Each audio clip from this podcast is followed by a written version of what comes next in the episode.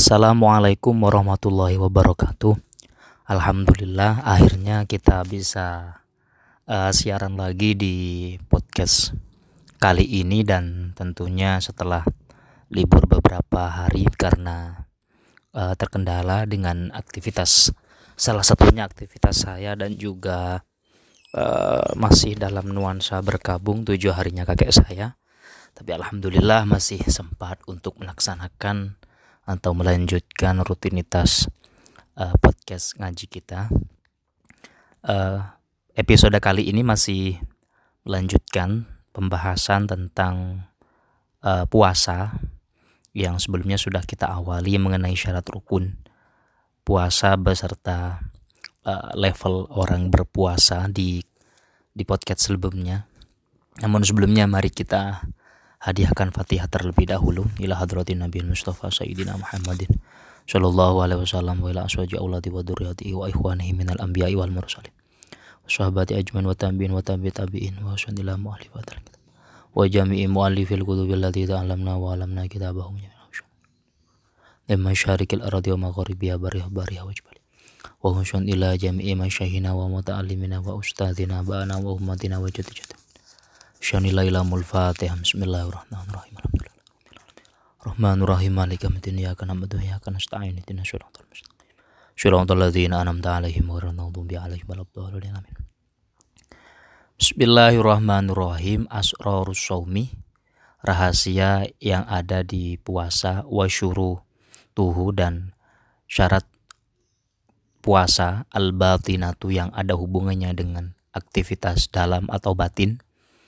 Hiya sitatun umur, hal ini ada enam. Al-awalu yang pertama, Oddul basori, memejamkan penglihatan atau memalingkan pandangan. Wakafuhu anil ittisai, dan mencegah penglihatan kita untuk selalu ittisa itu selalu memandang finadri selalu memandang ila kulli ma yadhummu ila kulli ma yazumu wa terhadap setiap hal yang dilarang dan e, dimakruhkan. Artinya ketika orang berpuasa itu tidak hanya sebatas menahan dahaga dan lapar, tapi juga menjaga, mengupayakan terhadap kedua penglihatan kita agar tidak selalu atau uh, tidak berlama-lama ketika melihat sesuatu yang sifatnya dilarang. Wa ila kullima yushghilu al-qalba. Dan ketika kita melihat sesuatu kok bisa apa yang kita lihat itu menyibukkan atau menjadikan hati kita lupa? Wa yulhi an ta'ala dan melupakan terhadap ingat kepada Allah Subhanahu wa taala. Artinya sangat ditekankan sekali bagi orang yang berpuasa itu untuk menjaga pandangan mereka dari apa yang dimakruhkan terlebih dari sesuatu yang dilarang oleh agama.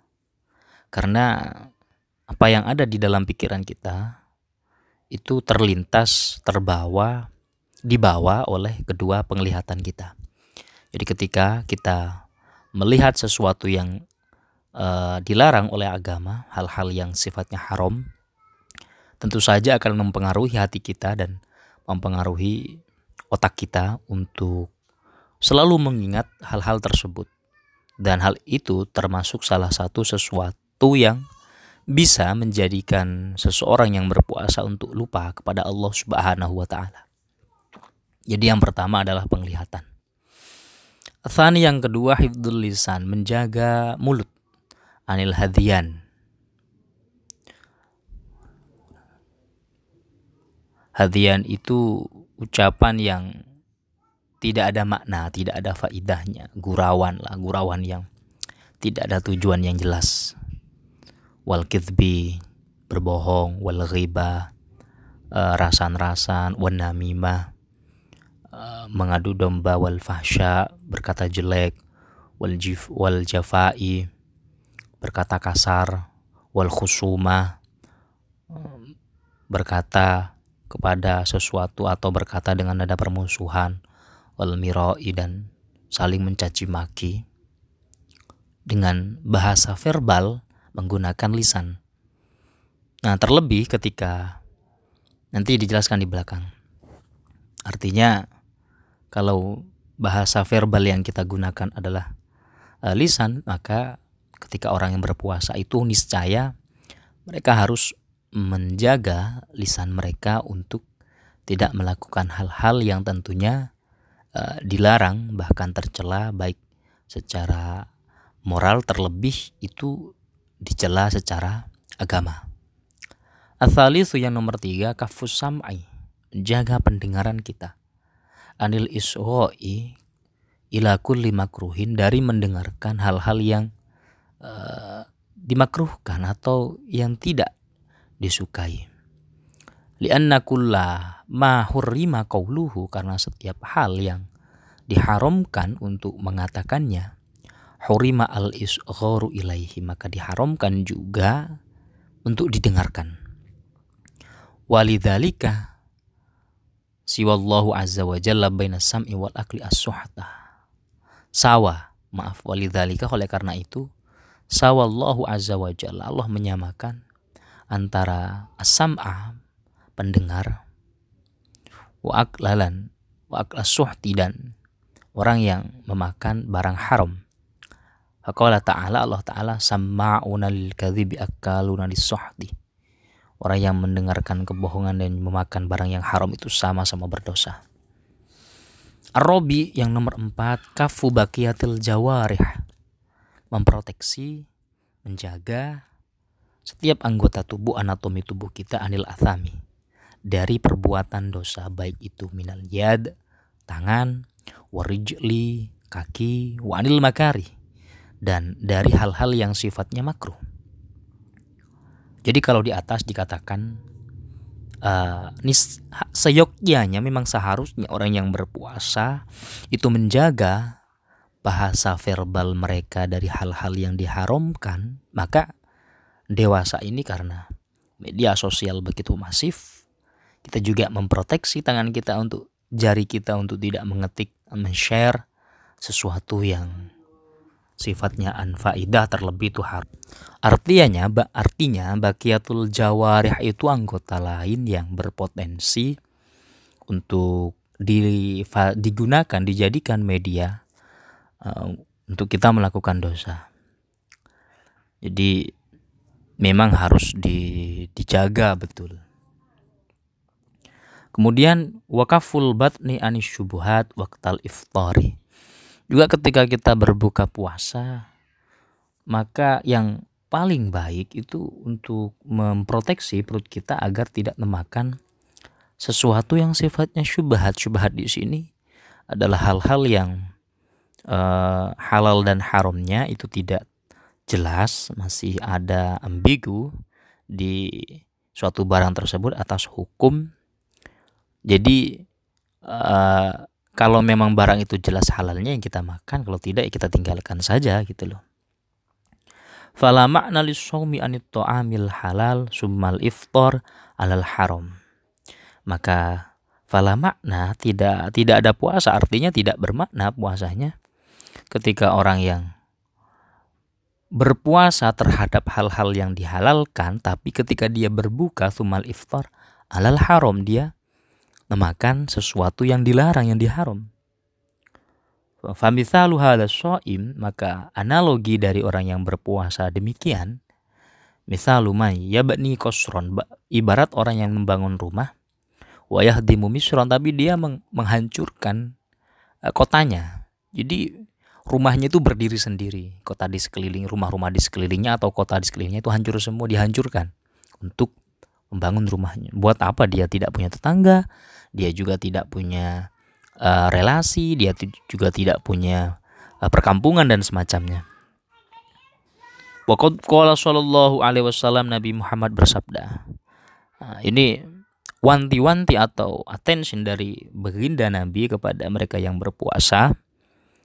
Kamin so'im banyak orang yang berpuasa laisalahu min saumin.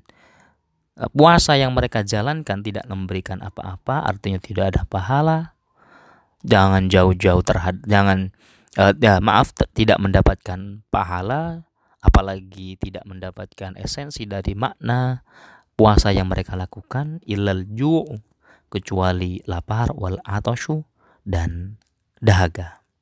Jadi selama 12 jam mereka menahan lapar dan dahaga, mereka tidak mendapatkan pahala.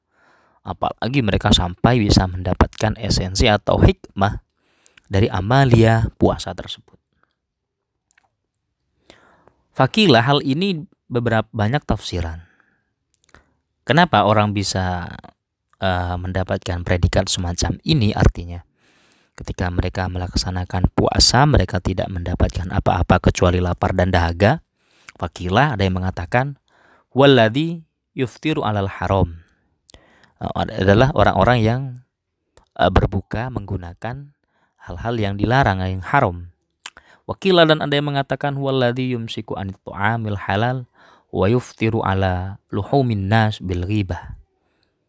Orang yang berperilaku demikian adalah orang-orang yang menahan diri untuk memakan sesuatu yang dia halalkan bagi mereka, artinya berpuasa, tapi mereka memakan daging manusia, artinya memakan daging temannya dengan bil ghibah, dengan uh, gosip, merasani, uh, kemudian uh, mengatakan orang lain wahwa sedangkan riba di sini haram atau wakila dan ada yang mengatakan huwaladzi la yahfadhu orang yang tidak bisa memproteksi al jawarihahu anggota tubuhnya anil athami dari dosa. Jadi ini adalah sebuah peringatan dari baginda Nabi bagi Anda, bagi kita semua yang melaksanakan ibadah puasa baik itu wajib maupun sunat kalau memang tidak bisa terhindar, belum bisa terhindar dari hal-hal yang dilarang, maka apa yang selama ini kita lakukan, puasa tersebut tidak memberikan dampak apa-apa kepada orang yang melaksanakannya kecuali lapar dan dahaga. Adapun pahala terlebih esensi dan makna dari puasa itu sendiri tidak bisa diraih, tidak bisa dipetik oleh orang semacam itu. Al-khamisu yang nomor lima Allah yastaksiru minat tu'amil halal waktal iftar. Jangan terlalu banyak makan ketika buka puasa. Bihai suyam tali ujaufuhu hingga uh, perutnya itu dipenuhi dengan beraneka beraneka ragam macam makanan yang ada di depannya itu. Karena kita puasa bukan pindah jam tayang makan.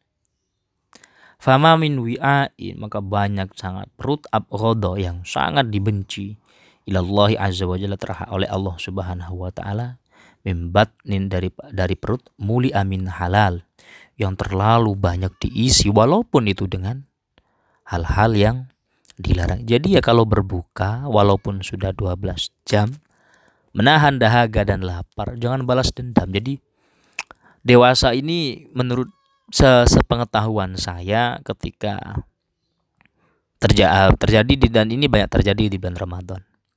Artinya ketika penjajah takjil berada di uh, di, di di di tempat penjualan takjil, di baik itu di pinggir jalan, di pasar itu. Banyak dari beberapa orang-orang yang membelanja berbelanja dengan begitu banyak padahal kebutuhannya mungkin tidak segitu banyak gitu loh. Katanya mumpung mumpung dan mumpung gitu jadi ketika sudah masuk waktu berbuka puasa itu yang dimakan itu tidak semuanya hanya sebagian saja. Ada yang ada yang ada yang tidak sampai habis dan semacamnya itu loh. Itu menunjukkan uh, mereka sebenarnya ya ya bisa dikatakan puasa secara syariat. Akan tetapi tidak bisa mendapatkan makna dari puasa yang diajarkan oleh Rasulullah yaitu menahan. Karena perbuatan semacam itu ya bukan menahan, itu pindah jam tayang makan. Jadi karena 12 jam sudah tidak diisi oleh apa-apa ketika sudah uh, masuk waktu berbuka, maka dia penuhi segala hasrat dan keinginan. Uh, dan itu akan mengakibatkan secara medis tentu hal-hal yang negatif. Karena kapasitas perut itu tentu ada batasnya. Dan terlebih setelah 12 jam tidak terisi apa-apa lalu disuplai dengan sesuatu yang begitu banyak tentu usus akan dan perut akan bekerja keras untuk memproses apa yang telah kita masukkan. Dan itu membutuhkan waktu ekstra. Belum lagi kudapan belum lagi camilan belum lagi makanan penutup dan seterusnya. Itu sangat-sangat berbahaya sekali secara medis. Namun bukan kapasitas saya untuk menjelaskan hal-hal tersebut secara medis. Akan tetapi itu memang benar-benar sangat sangat tidak dianjurkan oleh agama bahkan bisa haram karena berlebihan. Nah. Nah, kalau berlebihan itu bisa dikatakan haram gitu loh. Jadi ya wajar sajalah. Berbuka dengan air atau dengan jus atau dengan kurma halal yang manis, berbuka dengan apa-apa terserah. Kemudian diisi secukupnya, jangan sampai kenyang kalau sudah mau kenyang berhenti, nanti lanjut lagi gitu loh. Nah, itu cara untuk memproses atau melatih diri kita untuk terbiasa dengan menahan sesuatu dan tidak uh, membukanya selebar-lebarnya. Warubbama yazidu alaihi fi alwan itu. Terkadang orang bervariasi dalam memberikan makanan. Ya wajar maklum, tidak apa-apa itu loh. Kan tetapi uh, yang dilarang di sini adalah berlebihan. Sebenarnya agama tidak melarang Anda mau makan apa pun, berapapun dan kapan pun tidak dilarang gitu loh. Akan tetapi yang dilarang adalah sifat berlebihan ketika Anda ditahan oleh peraturan untuk tidak memakan sesuatu dan tidak meminum sesuatu selama 12 jam ketika masuk waktu berbuka puasa hmm, Anda melampiaskan nah, melampiaskan apa yang telah dilarang sehingga mengakibatkan tentu secara medis hal yang tidak baik di kesehatan kita. Yang kedua, tentu secara agama hal-hal yang berlebihan itu sangat dilarang gitu loh. Wa maklum dan diketahui anna maksud somi al khawai. Es maksud atau tujuan dari orang berpuasa itu adalah mengkosongkan mengosongkan perut sehingga wakasrul hawa. Keinginannya hawa nafsunya bisa terurai. Tidak terfokus, terpusat pada satu titik. Kenapa? Uh, nafsunya bisa terurai dan bisa dilemahkan, artinya bisa dijinakkan. Litakwan nufus agar hatinya bisa bersih, bisa takut, bisa bertakwa. Wa idza muniat al wa idza muliat al ma'iddatu minad dhahwatin nahar ilal asya ketika perut itu sudah terpenuhi eh maaf ketika perut itu sudah dikosongkan semenjak siang sampai malam hatta hajat syahwatuha sehingga nafsunya itu memberontak untuk segera diisi. Wa qawiyat dan keinginannya untuk memakan melahap menghabiskan apa pun itu sudah sangat kuat dan sangat uh, memuncak. At'amta min laddat wa kemudian kau supply perutmu itu dengan makanan-makanan yang enak dan sehingga memenuhi seluruh isi perutmu. Kenyang zadat laddatuha maka itu tidak akan mengurangi uh, hawa nafsu kita itu tidak akan bisa meredam, meredup, mengendalikan, menjinakkan keinginan kita itu itu malah akan menambah dua kali lipat lebih besar.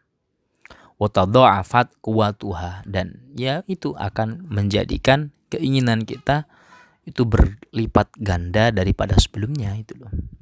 Ya, analogi sederhana bagaimana kalau kita memiliki tanggul atau air yang kita tutup alirannya lalu kita buka sekaligus tentu itu akan uh, keluar dengan deras sekali. Tapi kalau kita buka perlahan, perlahan, perlahan, perlahan itu akan mengalir dengan dengan continue, mengalir dengan lan, mengalir dengan apa namanya?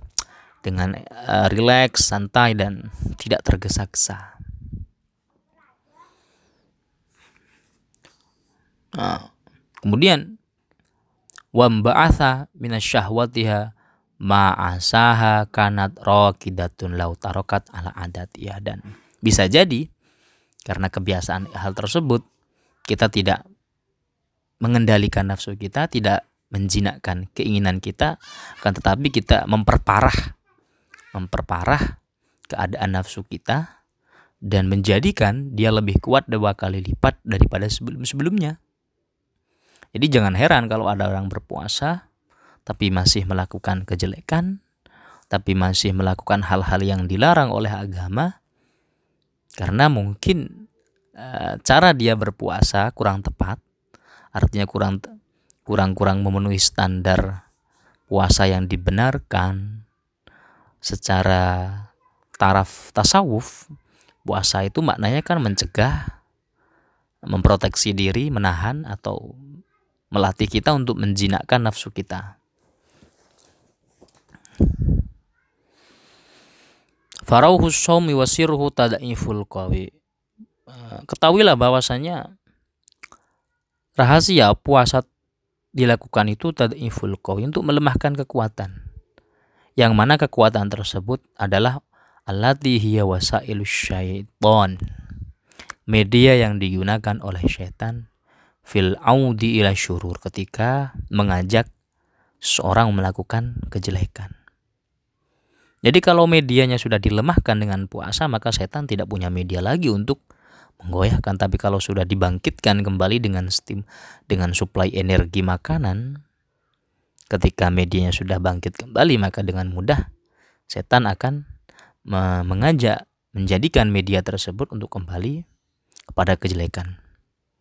Walayah sulu dalik illa bitaklil dan hal ini tidak bisa terrealisasikan, artinya tidak bisa menolak apa yang dilakukan oleh setan, illa bitaklil kecuali dengan menyedikitkan, meminimalisir kekuatan tersebut. Ya dengan puasa, dengan melatihnya.